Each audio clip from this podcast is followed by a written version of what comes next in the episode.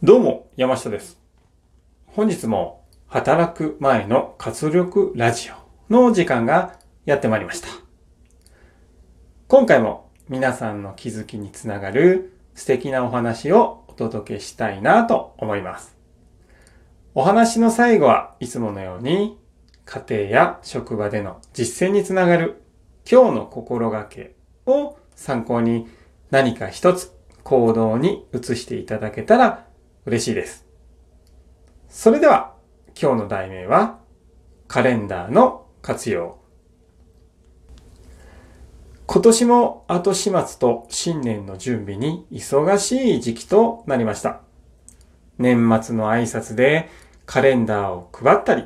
もらったりする機会もあるでしょう。カレンダーには日めくりカレンダー、個人手帳タイプ、卓上カレンダーや壁にかけるタイプなど様々な種類があります。どれが使いやすいかは用途やシーンによって異なります。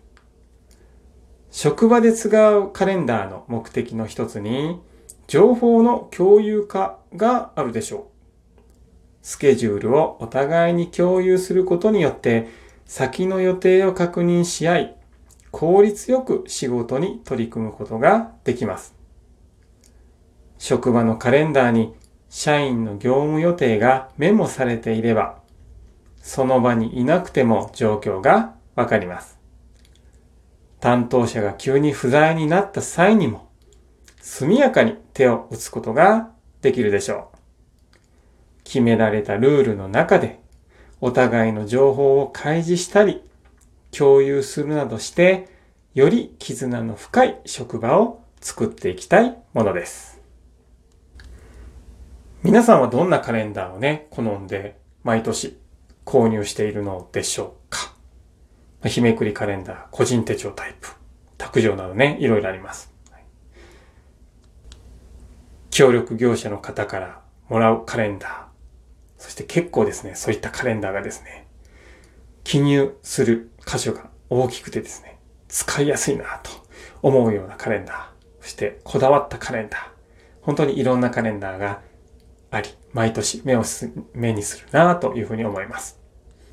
また最近はですね、気軽に、まあ、パソコンとか、どうなんでしょうね、スマートフォンでもカレンダーが作れたりするんでしょうかね。まあ、そういった形でね、手作りのカレンダーを作って飾る方も増えているんじゃないかなと思います。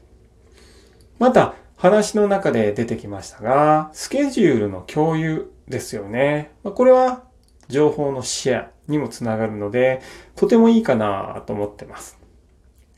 私は Google カレンダーを用いてですね、妻と情報の共有をしているんですね。なので、まあ、外に私が打ち合わせに行っていて、例えば妻が帰ってきて、まあ、いなかったとしても、ああ、何時まで打ち合わせをしていて、まあ、そこから帰ってくるから、これぐらいの時間に、まあ、料理が出来上がってたらいいなとか、その逆もしかりで、結構ですね、夫婦で、家族で、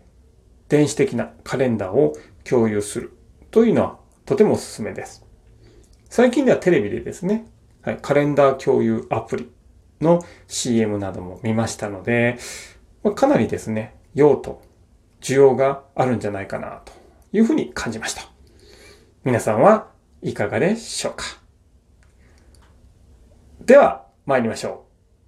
う。今日の心がけは、情報の共有化を図りましょう。